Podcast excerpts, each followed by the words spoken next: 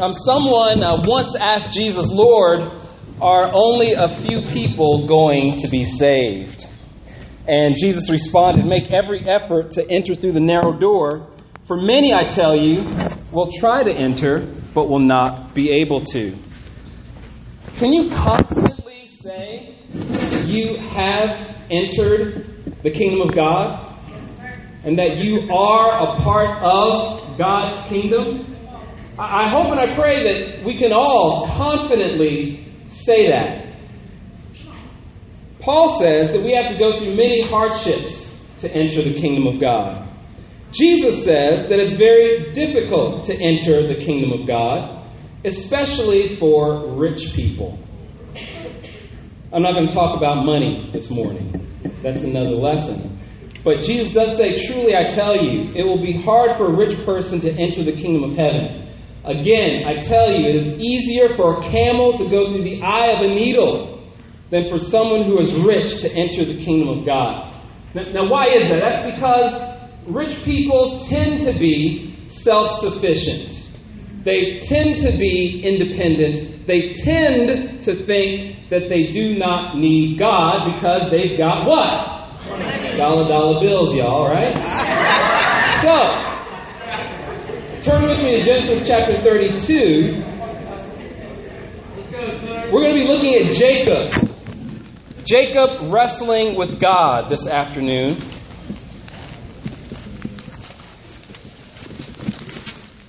Now, Jacob was a self sufficient, self made man. He grabbed opportunities when they came up and as they presented themselves.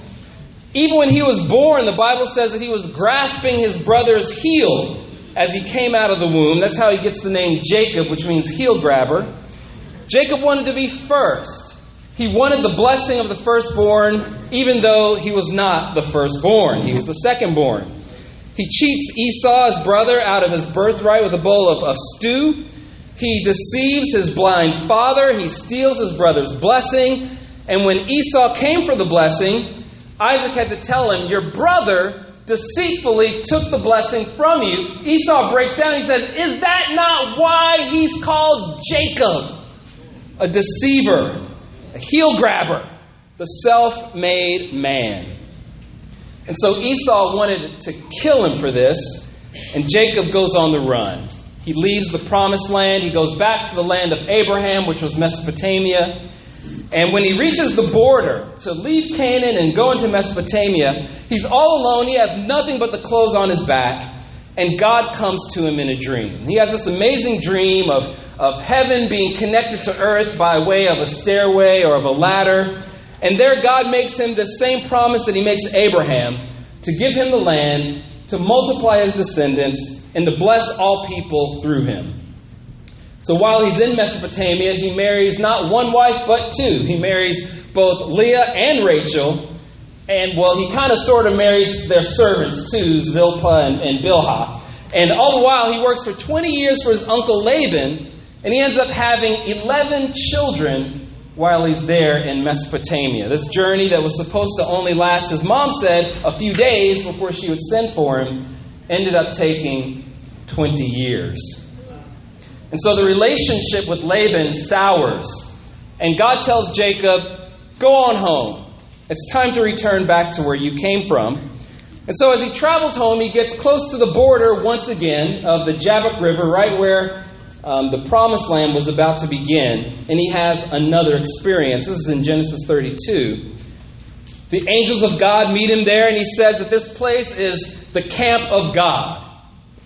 And realizing that he needs to reconcile with his brother, he sends messengers ahead so that he can ask for forgiveness from Esau. But the messengers come back and they tell him, hey, Esau is on his way, actually, and he's coming with 400 men. And so Jacob is petrified. He's scared to death. He gets fearful, and for the first time, we find a recorded prayer in the Bible of Jacob.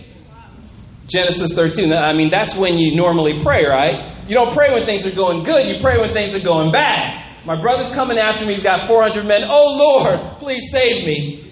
And that, in essence, was the content of his prayer. And so he decides to send a gift ahead to Esau. Remember, Jacob is very cunning, very deceiving. He decides to try to butter up his brother, maybe still his anger, he sends this massive, massive gift. Now, the scholars say that not even kings, when they took over towns and villages, would receive gifts like this. Jacob sent his brother 550 animals goats, sheep, lamb, ewes, rams, cows, bulls, camels. I mean, 550 animals to try to appease his brother. But that night, still in fear, he sends his wives across the river. He sends his servants across the river. He sends his children across the river and all of his possessions too. They all go across the river and he stays on the other side of the Jabbok by himself. All alone, no possessions once again, and in fear once again. And so here Jacob finds himself on the border of the promised land, but this time he's trying to get back in instead of trying to leave. And this begins probably the most significant experience of Jacob's life. It would teach Jacob and later Israel and us too that brokenness is the path to blessing. Brokenness is the path to blessing. Before self sufficient people can enter the promised land or the kingdom of God, God needs to change them into people who rely on Him. Please pray with me this time. Our um, all wise, all loving, all powerful God in heaven, you alone, Father, deserve praise and honor and glory this morning. You are our heavenly King. You've created us. You know our steps. You know our comings and goings, however many hairs we have on our heads, Father. And you love us. You love us deeply. You love us dearly. And Father, we know that you want us to be conformed to the likeness of your Son, Jesus Christ. You want us to be humble and you want us to rely on you. You want us to recognize that you have the power, that you have the strength, and we don't. We're just men. We're just women. And so, Father, we pray that as we read your word this morning, as we learn this lesson from Jacob, that we would see just that, that our brokenness really is the path to your blessing. We thank you so much for our brothers and sisters that have returned from India. Thank you for bringing them back safely. We thank you for the work that they did while they were there. And Father, we pray that you would continue to bless the work over in India. We love you and thank you and pray in Jesus' name. Amen. Amen. Join with me in reading Genesis 32. Our, our passage is, I'm in Exodus 32, sorry. our passage is Genesis 32, verses 22 through 32. It says, That night, Jacob got up and took his two wives his two female servants and his eleven sons and crossed the ford of the Jabbok. After he had sent them across the stream, he sent over all his possessions. So Jacob was left alone. And a man wrestled with him till daybreak. When the man saw that he could not overpower him, he touched the socket of Jacob's hip so that his hip was wrenched as he wrestled with the man.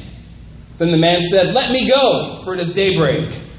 But Jacob replied, I will not let you go unless you bless me. The man asked him, What is your name? Jacob, he answered.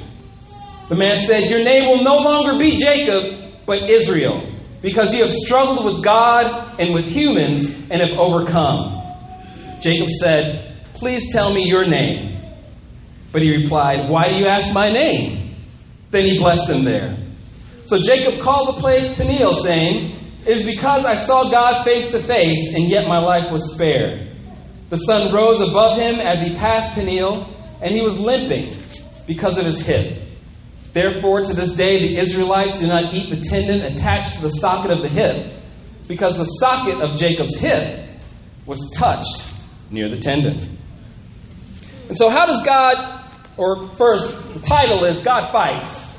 There we go, God Fights. How does God change us from self sufficiency to dependency?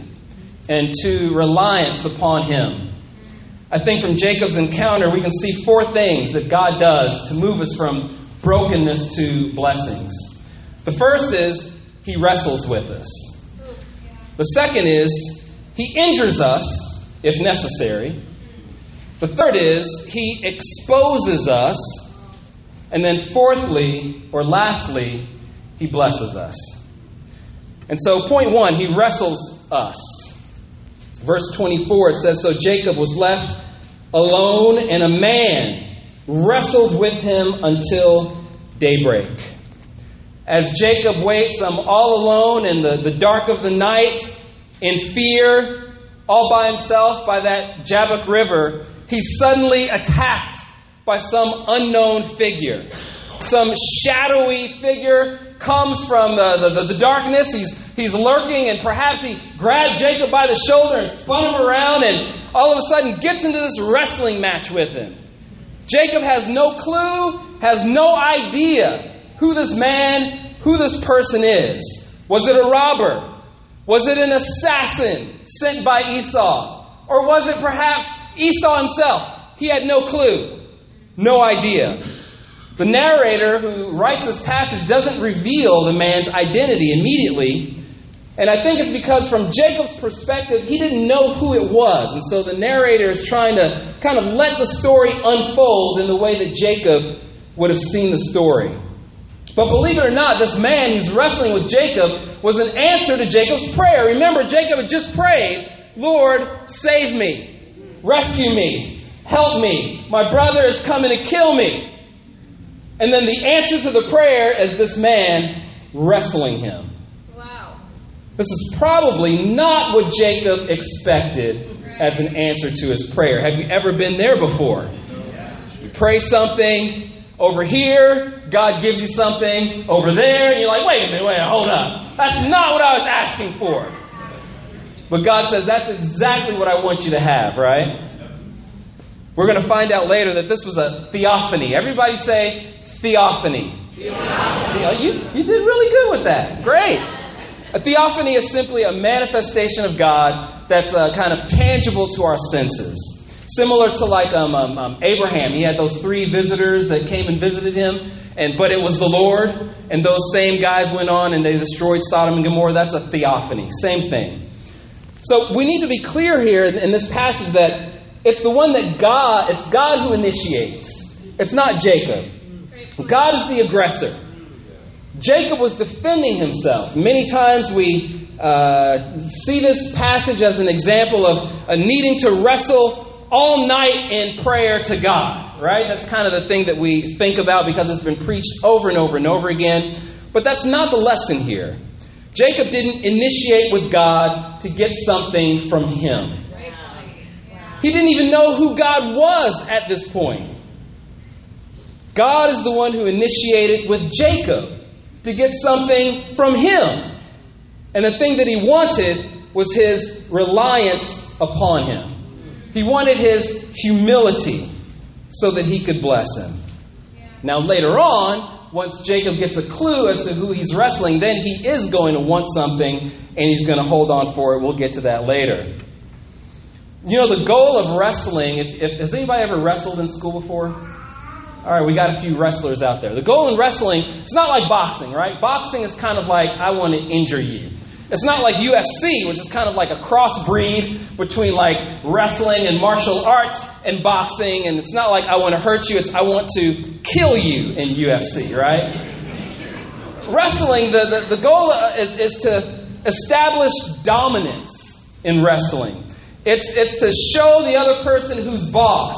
It's to establish who has the most strength.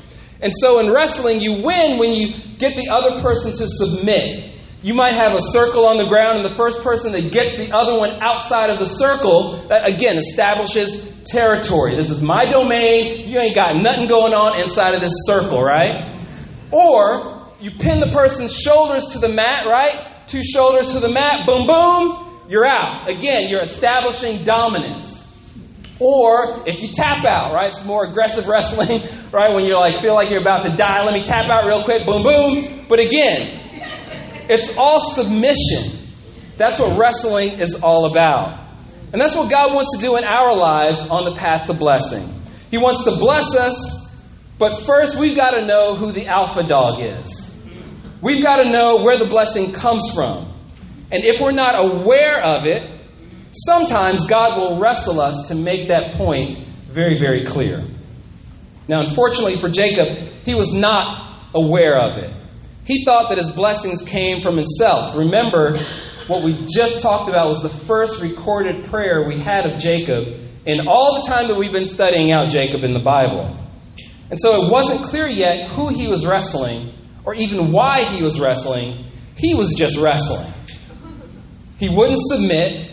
He keeps on fighting. The man could not pin him down. And the Bible says that they wrestle until daybreak. They wrestle for hours. So, point two, he injures us if necessary. He injures us if necessary. Verse 25 When the man saw that he could not overpower him, he touched the socket of Jacob's hip, so that his hip was wrenched as he wrestled with the man. And so it's not that the man couldn't win the match physically, that wasn't the issue. It was through all of that wrestling, going on for hours and hours. And those of you that have wrestled, you know that after a four minute or a six minute match, you're exhausted, you're wasted. Jacob's going on for hours, and it wasn't that the man couldn't stop Jacob or pin him, he could have done that. The issue was that Jacob would not give up. He would not submit. That was the issue. He was still fiercely proud, fiercely self sufficient. You know that God won't make you change? He won't force you to change. He won't make your heart change. Now, surely He'll influence us. Surely He'll lead us. For sure, He will wrestle us to help us to understand who's in control. He'll put us in some hard circumstances to get our attention, even give us some pain. But like Pharaoh, it's always your decision to change.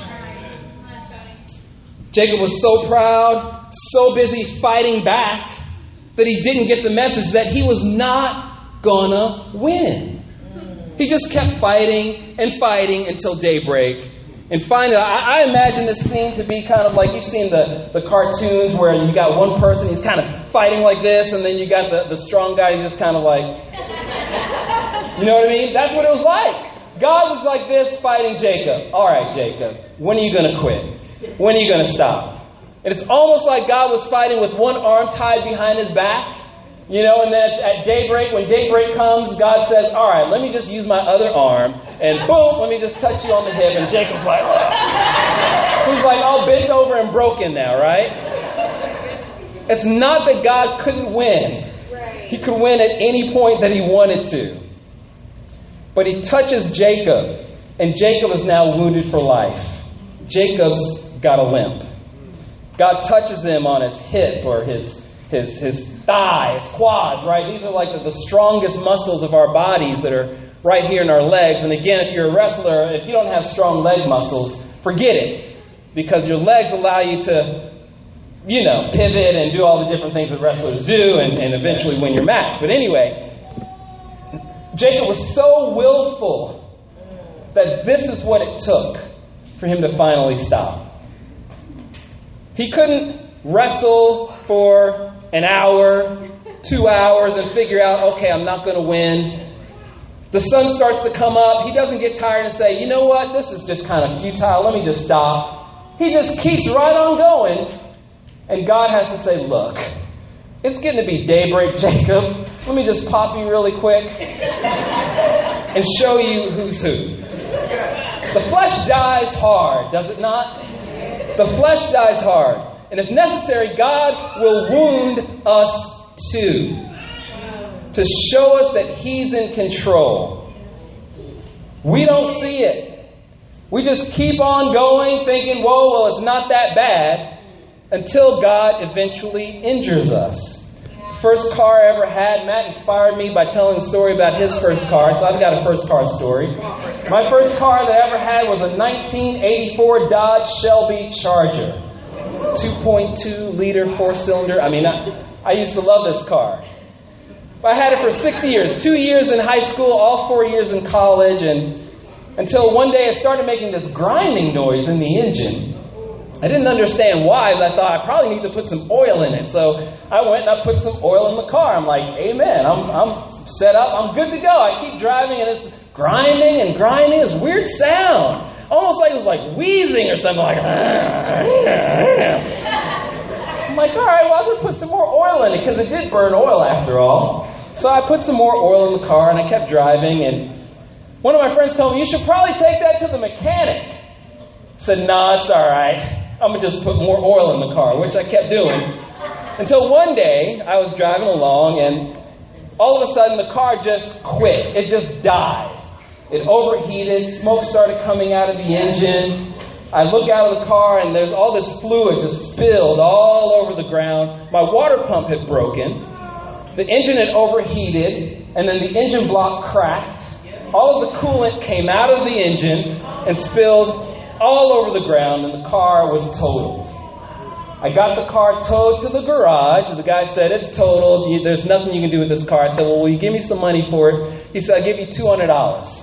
I said, Okay. I put my car stereo out of it. I had a box of stuff in there, and I went on home. Now, fortunately, I just graduated from college and I had my big person's job, so I was able to go and buy a new car. But the point is, if you let things go on and on and on, and you don't listen to the signs that God is sending your way, He will eventually injure you, and sometimes permanently. Maybe it's a betrayal. Maybe it's loss. Maybe it's actual physical injury to get our attention. But if we don't submit to the Holy Spirit and let Him guide us, God will wrestle us and He will even injure us if necessary. He'll do one of these big backdrops on us right here. Thirdly, he exposes us. He exposes us. Verse 26. Then the man said, Let me go, for it is daybreak. But Jacob replied, I will not let you go unless you bless me. Now, Jacob is broken physically at this point. And the man tries to end the match. He tells Jacob, Let me go. It's done. And it could have ended right there. And many times it does. God wrestles with Jacob. Jacob doesn't submit. He gets wounded for life and he leaves without a blessing. He probably would have gotten an attitude with God and ended up bitter. That happens to us too. We go through life, God is wrestling with us, warning signs, things are going on, right? Eventually, boom, He hits you. You get injured permanently, something happens, but you don't realize that it was God who's trying to bless you. And if somehow you would have been humble and listened, you would have gotten the blessing in the end. You don't see that it's the hand of God. You just see it as circumstance, or you see it as God being punitive, right? And then we walk away we get bitter, and we get attitudes. But just when you thought it was safe to go back in the water, Jacob realizes that this is no ordinary man that he's wrestling. And even though he's been defeated, he clings to him and he asks for the blessing. He refuses to let the man go. Jacob still has fight within him, even though he's been physically damaged. And in verse 26, he says, I will not let you go unless you bless me. Now, this is not good in the sense that Jacob's been defeated, the match is over, and he's still holding on trying to get something. But it is good in the sense that it's his relentless pride that God eventually uses to get the blessing to him. It's kind of like judo, right? In judo, you use the other person's body weight and motions against them it's kind of like what God is doing here. Jacob's just still fighting, still fighting. God's like, all right, let me just kind of flip you over, right? So, verse 27, The man does the equivalent of what we used to do as young boys on the playground. When I was a young kid, we would um, go out for recess and we'd play kickball.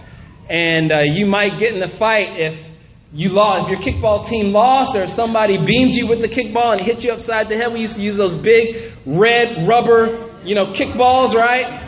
And you would get hit with one of those things, and it just kind of throwing bang off your head. And you might get into a little fight on the playground. But I mean, you never really wanted to just like bloody anybody's nose or anything like that. You'd start to wrestle and fight, and then ultimately you'd have the person beat, but the person would not give up, so you get them in a headlock, right? And you make them say something. What would you make them say, brothers? What would you say? Say uncle. Say uncle. Right? And what does uncle mean? Uncle means I give up. I quit you're better than me. You win. And that's what God did to Jacob right here. Jacob replies, I will not let you go unless you bless me. The man asks him, What is your name? Say it, Jacob. Release your pride. Say who you really are. Because you know, back then, the name meant who you were. Your name was your character. Your name was your person. And as Jacob is trying to hold on and fight and cling to the man, the man says, Give it up, Jacob. And Jacob finally says, Jacob, the equivalent of uncle. Or, in other words, I'm a deceiver. I'm a liar. I'm a cheat. I'm conniving. I'm a heel grabber. And for probably the first time in Jacob's life, he took some responsibility. He owned up for what he did to his brother. He owned up for when he finally deceived his father for the first time. It's the same as tapping out. outside of Jesus Christ, what's your name? Who are you really? And I say outside of Jesus Christ because I know within Jesus Christ, we've got awesome names. Okay? But I think at the same time, we've got to realize and remember that outside of Jesus Christ, we also have a name. Because if we forget and God is trying to get our attention, we'll continue to fight just like Jacob. And so, is your name people pleaser? Is it bully? Is it coward? Is it worldly? Is it abuser? Is it impure? Is it vain? Is it something else?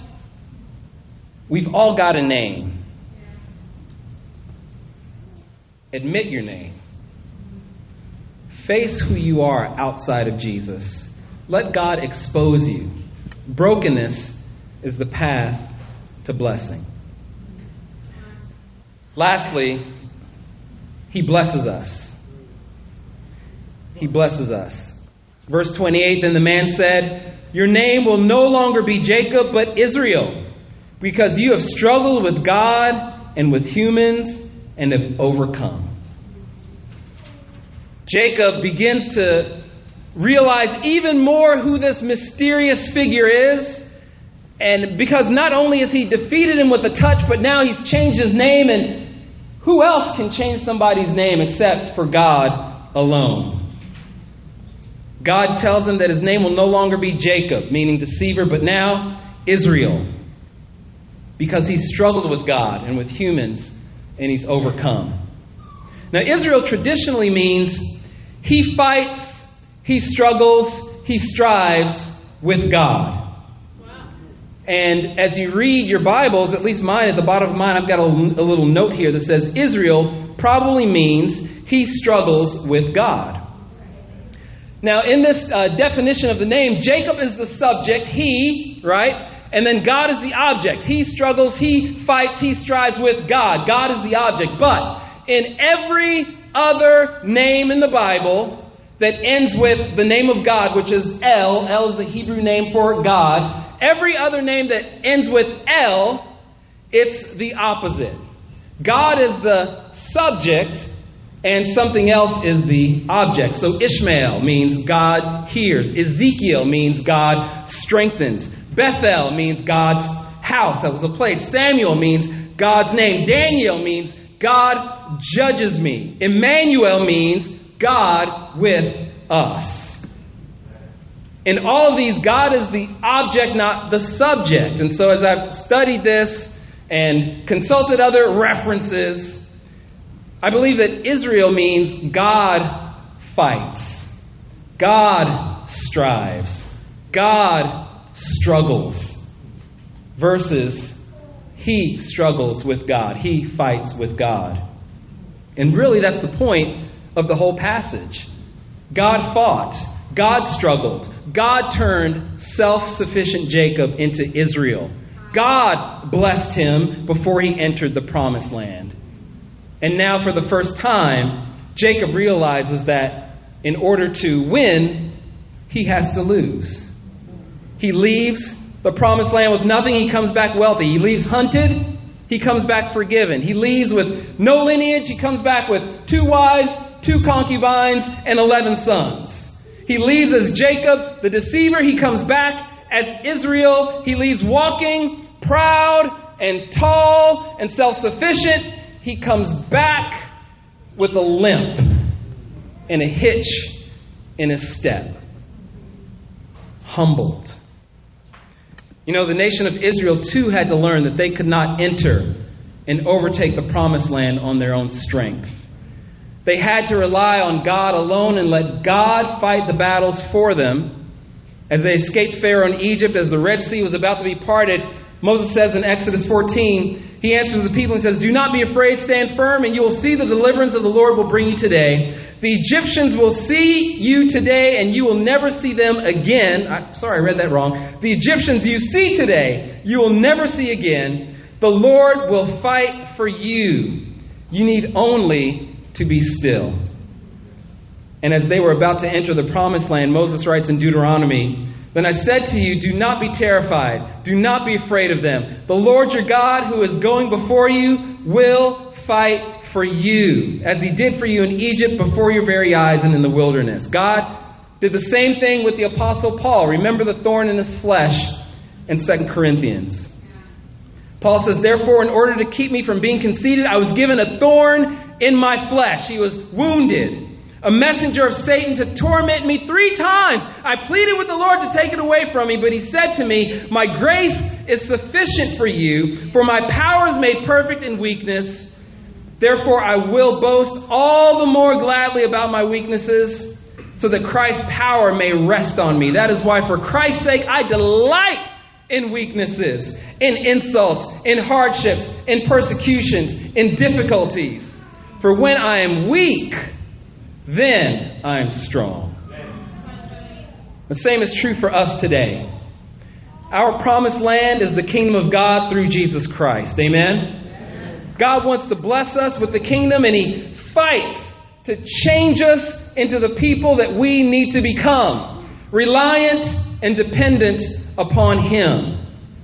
If you would like to enter the kingdom of God with confidence, submit yourself to Jesus Christ. Trust in Him for your blessing. He died, He was buried, He rose again on the third day so that you could completely depend on Him and His sacrifice. Don't wait. Sit down with whomever brought you today. Open up the Bible and rely on Him. God fights, and the path to blessing is brokenness. How does He do it? He wrestles with us. If necessary, he injures us. He exposes us and he blesses us. Let's tap out. Let's submit to him. Let's lose to win and be blessed and enter the kingdom of God. Amen.